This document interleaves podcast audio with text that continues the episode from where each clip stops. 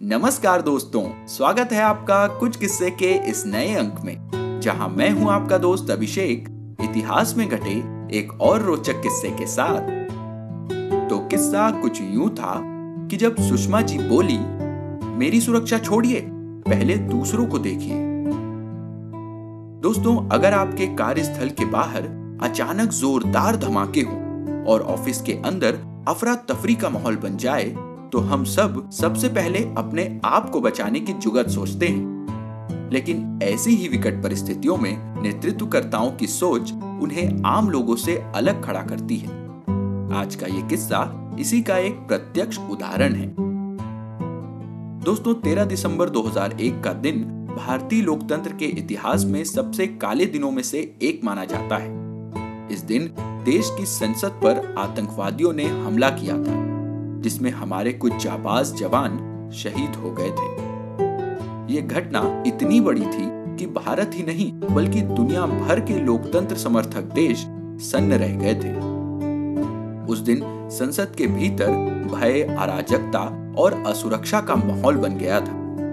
हालाँकि अफरा तफरी के आलम के बावजूद तब संसद में मौजूद सुषमा स्वराज ने सुरक्षा कर्मियों से कहा, आप मेरी सुरक्षा की चिंता छोड़िए पहले दूसरों को देखिए और साथ ही कारण भी बताइए कि आखिर हुआ क्या है। दोस्तों, हुआ यूँ था कि पाक समर्थित आतंकियों ने संसद परिसर में घुसकर गोलीबारी शुरू कर दी थी। उस दिन संसद में पक्ष विपक्ष के तमाम दिग्गज नेता और केंद्रीय मंत्री उपस्थित थे। जैसे ही गोलीबारी शुरू हुई, सबसे पहले सुरक्षा कर्मियों ने सभी सांसदों को संसद के सर्वाधिक सुरक्षित सेंट्रल हॉल में भेज दिया। और बाहर जब तक कार्यवाही चलती रही, सभी वही बंद रहे।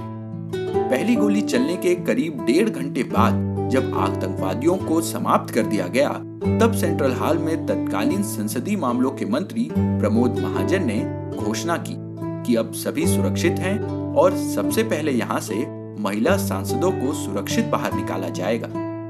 ये सुन सभी ने राहत की सांस ली और बाहर जाने की तैयारी करने लगे। किंतु तत्कालीन सूचना और प्रसारण मंत्री सुषमा स्वराज ने सुरक्षा घेरे के बीच महिला सांसदों के जत्थे के साथ जाने से साफ़ मना कर दिया। वे बोली, मेरी सुरक्षा की चिंता छोड़िए। मुझे ज़्यादा चिंता इस बात की है कि बाहर हुआ क्या है?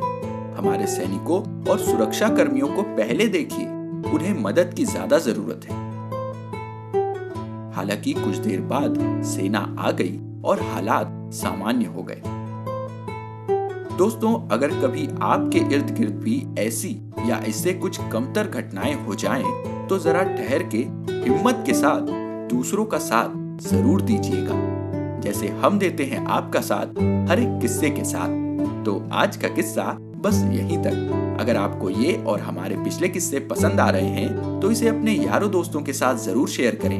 अपनी प्रतिक्रियाएँ हमें कमेंट्स के ज़रिए बताएँ और अगर इसी तरह के और भी रोचक किस्से आप सुनना चाहते हैं तो हमारे चैनल कुछ किस्से को फॉलो या सब्सक्राइब करें और नोटिफिकेशन ज़रूर ऑन कर लें, क्योंकि अगले किस्से में आपको बताएँगे कि सचिन के पहले अंतर्राष्ट्रीय दौरे से संबंधित दस्तावेजों पर किसने किए थे हस्ताक्षर। तो दोस्तों, आज के लिए बस इतना ही। जल्द मिलेंगे इतिहास में घटे एक और दिलचस्प किस्से के साथ। तब तक के लिए अपने दोस्त अभिषेक को दीजिए इजाज़त। नमस्कार, जय हिंद।